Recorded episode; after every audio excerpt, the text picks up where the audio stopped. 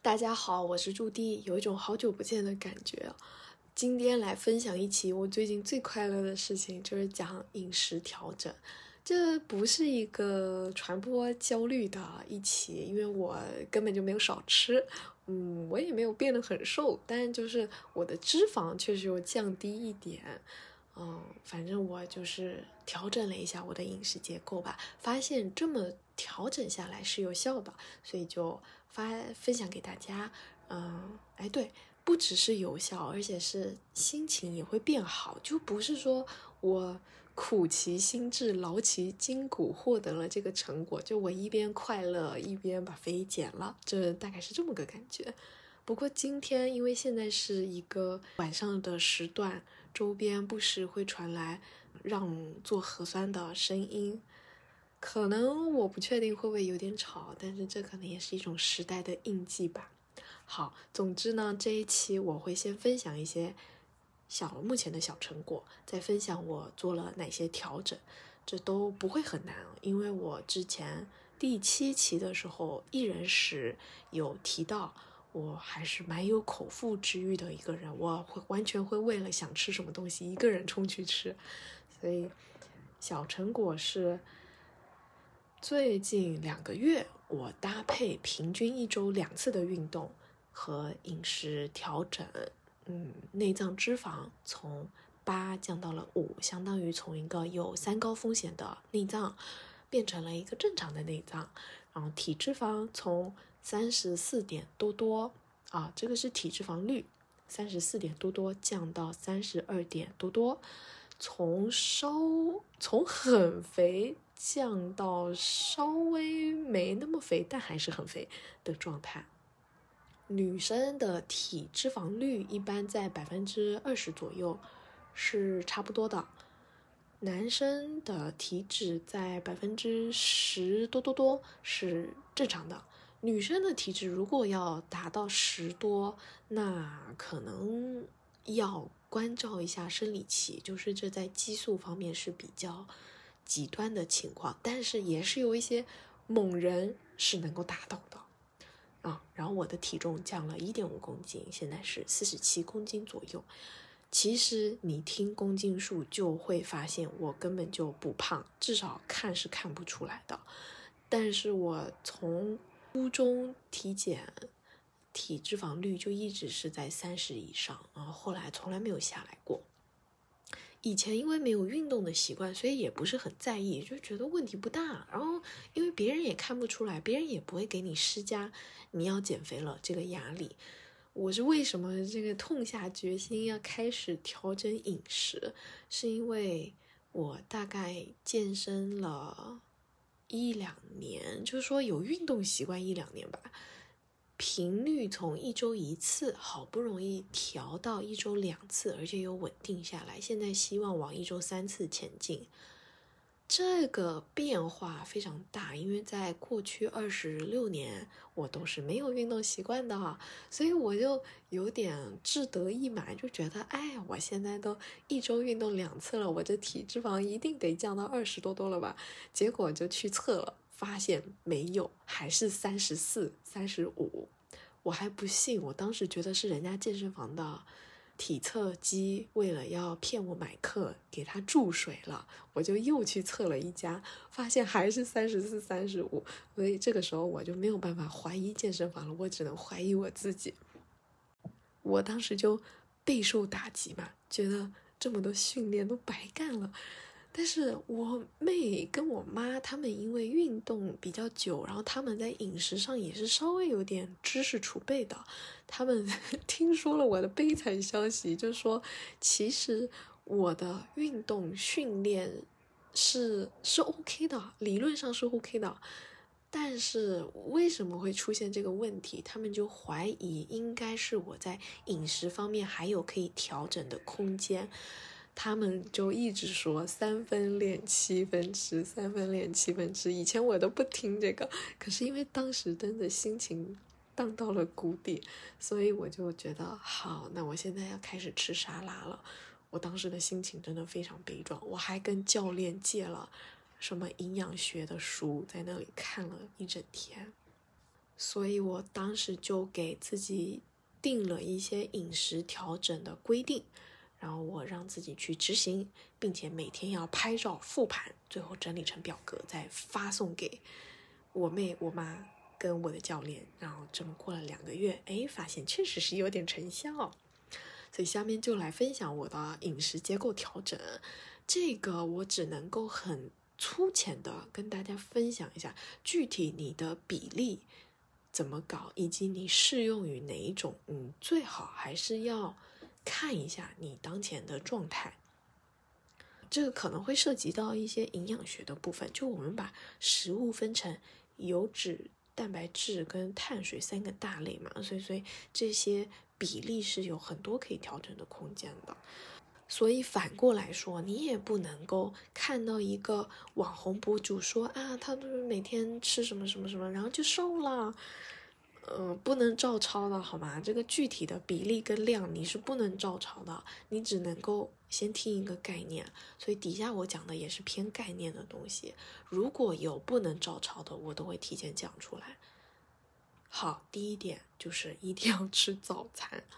谁现在还没有吃早餐的习惯，快点养成。我之前真的就是前二十七年，嗯，二七二六，反正都没有吃早餐的习惯。而且有一阵子压力特大的时候，因为可能熬夜熬太多了，隔天醒来，然后闻到人家在吃早餐的热食的味道，还会反胃，那个状态真的很不好。可是。为什么要吃早餐？就是我当时内脏脂肪很高，这个教练说，就是因为我不吃早餐，因为我不喝酒。如果你喝酒的话，你的内脏脂肪也是会高的。可是我不喝酒，我的内脏脂肪怎么还是高呢？那问题就只能出在早餐了。所以我现在的早餐就是会泡一碗。老人家也可以吃的健康麦片，就没没有调味的那种，我会撒一点代糖，但是总体上来说还是非常的清淡。大家可以参考老人麦片的部分，但是最好加一颗蛋，因为我之前是一直都没有吃早餐的习惯嘛，所以我还没有进化到加蛋的这个环节，我会担心分量太大了。但整体而言呢，早上吃一点干净的碳水和蛋白质是比较好的。第二点就是尽量自己煮，也就是少盐、少油、少糖。以前虽然我在家工作，但我还是一个外卖党，我就中午吃外卖，然后晚上出去跟朋友吃。但是外面做的菜就是比较重口味嘛，然后很油、很咸，同时它。肉的分量又比较少，如果你要在外卖点到很够的肉，这个对我来说是会有点贵，然后也不是那么的划算或者合胃口。外卖很长，就是那种碳水啊，就给你一大碗饭，然后配土豆。但是因为我现在的状态是需要长肌肉的，那我就会要求自己。每天吃体重两倍克数的蛋白质，这个如果不用长肌肉的人就不用参考了。反正你就记得吃肉就好了，但不需要吃到太多。然后说一下自己煮，自己煮真的是会清淡很多。可能很多人上班上学会觉得自己煮很麻烦，其实你就是全部把它弄成水煮的那个也不麻烦了，那个一个小时就可以。煮完加吃完了，反正你不搞花样的话是差不多这个时间。我煮的东西是固定的，就是肉加菜加面的组合。至于肉选哪些，菜选哪些，就轮着来吧。我一般喜欢吃鱼、虾仁、鲜贝这种不用挑刺的方便的水里的动物。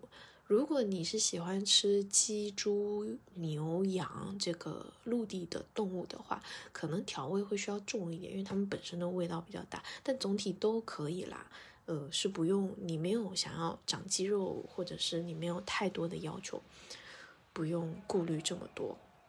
反正水煮的肉加菜加面这个组合是完全可以照抄的。面我现在一般就是半碗，量也不是很多。菜可以多吃一点，菜跟肉多吃一点。如果你实在是没有办法自己煮，也可以点外卖。外卖现在也有蛮多健康餐、热力碗、这个沙拉，它会有很多小东西在里面，什么紫米、南瓜、红薯、玉米，各种蔬菜，就会蛮开心的。作为一个调剂的话，因为自己在家里煮很难一次买到那么大量的不同菜品嘛，所以作为一个搭配也是蛮不错。上海啦，现在也不贵，就这些健康餐。第三点就是戒掉饮料和甜品，简单来说就是少吃精致碳水。这个其实就是老生常谈，属于道道理咱都懂，但是就是很难执行的东西。我也没有什么戒饮料的经验分享，我之前还是属于那种在工作场合一天一杯奶茶的人。但是现在可能一周就一杯吧，实际喝下去的就半杯，可能慢慢喝会比较有感觉，就不要把饮料当水一样咕嘟咕嘟的灌下去，那样子比较容易你在无意识的状态摄入了过多的饮料。如果你实在忍不住要喝饮料，你就缓慢的享受它，我觉得这会蛮有效的。然后，我有发现一个关于饮料的事情，就是如果我今天工作多，那我给自己点一杯饮料犒赏一下；明天工作多，明天我也点饮料犒赏一下。就到了第三天，我工作不多了，可是我本能的还是想喝饮料，就它有一种魔力，坠入深渊的魔力。我就觉得口腹之欲可能就是有这样的一种惯性，你越吃到好吃的东西，你就越想追求它。可是其实我不是真的需要它，我就是馋而已。所以我觉得这个是非常需要警惕的事情。第四点就是细嚼慢咽，其实这也是老生常谈，但我真的觉得蛮重要的。尤其是你跟我一样，原来是吃的很多、饭量很大的那个类型，如果你要减肥的话，真的不要说一次突然吃的很少，你可以，你可以稍微减一点量，但是你把那个咀嚼的过程拉到无限长，嚼到你的牙齿酸了再吞下去，因为这样子。你就会给大脑一种你还是吃的很多，你没有受苦的错觉。就慢慢吃，就是让大脑、嘴巴跟胃处在同频的状态，这样就不会出现说，哦，你觉得这个好好吃，你就是狂吃、胡吃海塞，然后最后到你站起来了才发现，啊，裤子拉链崩开来了，或者就是啊，这个胃垂下去了，然后后面你还要花一个晚上的时间去消化。这个是得不偿失的。第五点呢是三餐都要吃。有的人晚餐不吃，晚餐不吃呢，这个尽量不要。但是你可以少吃，或者就是你不吃碳水，但是你白天都吃了碳水，这样也是可以的。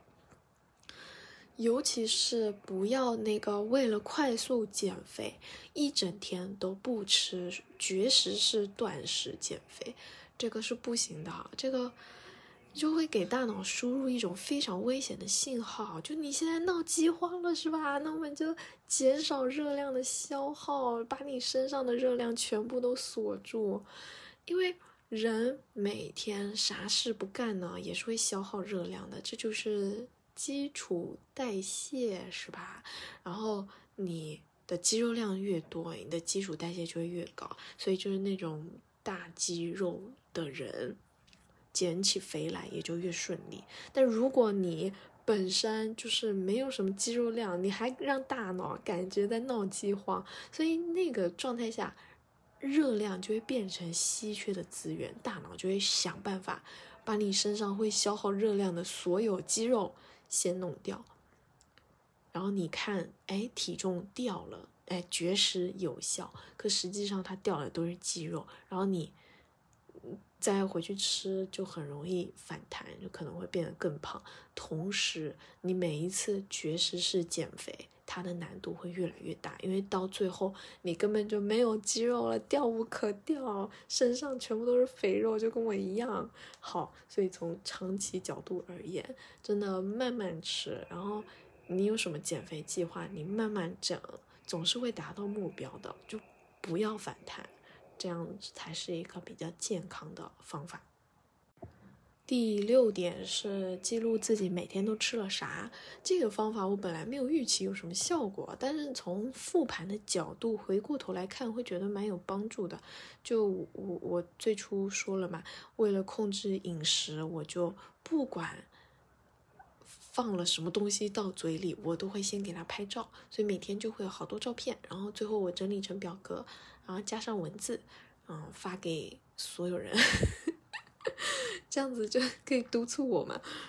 而且它会有一个提醒的作用，因为有的时候我们就会忘记自己前几天都吃了什么好东西，然后又会出现像第三点那种口腹之欲，你越吃你越想吃，越吃越胃口越大的感觉，但是。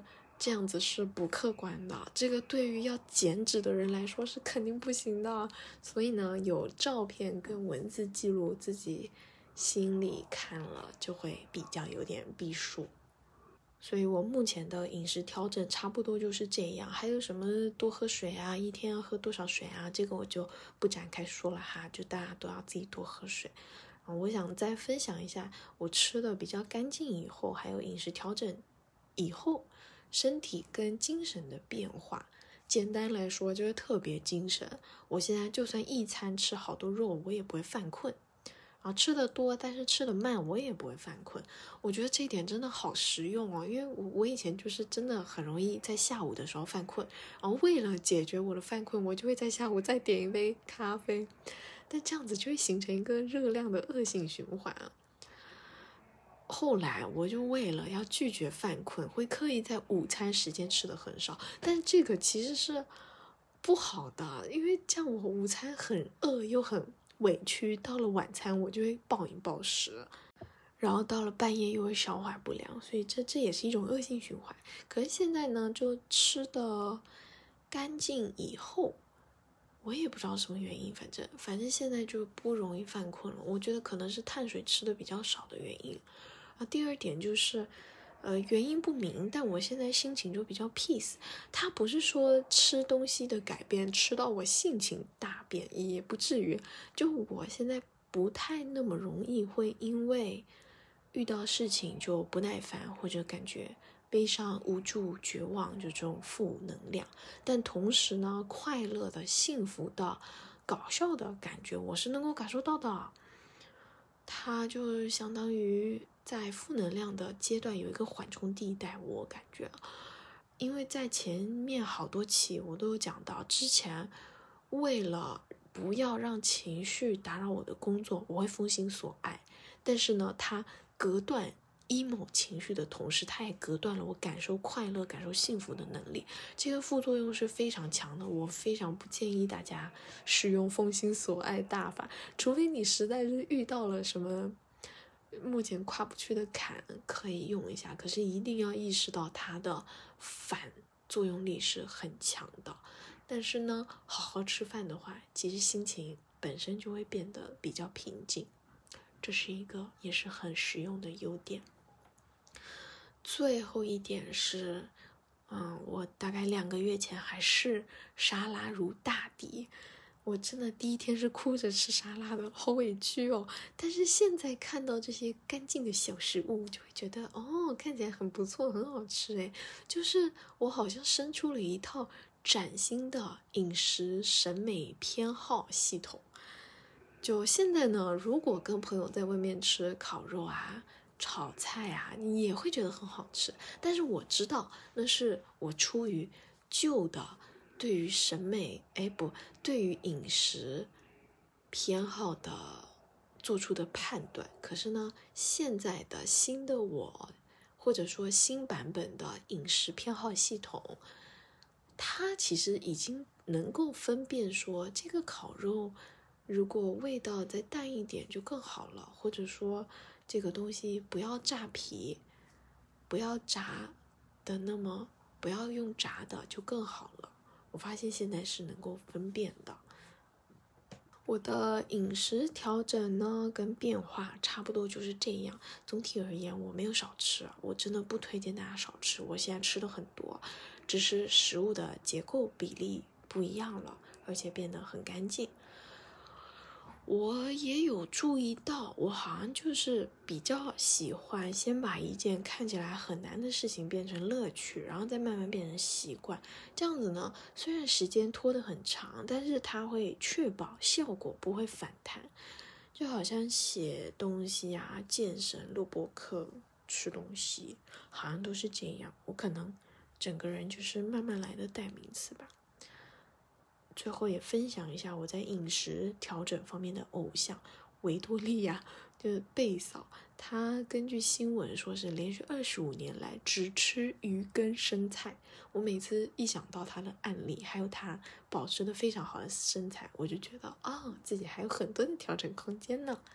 好啦，今天就到这边。哦，因为上个月把播客同步到 B 站，获得了很多播放，谢谢大家，也要谢谢小宇宙跟苹果的听友们。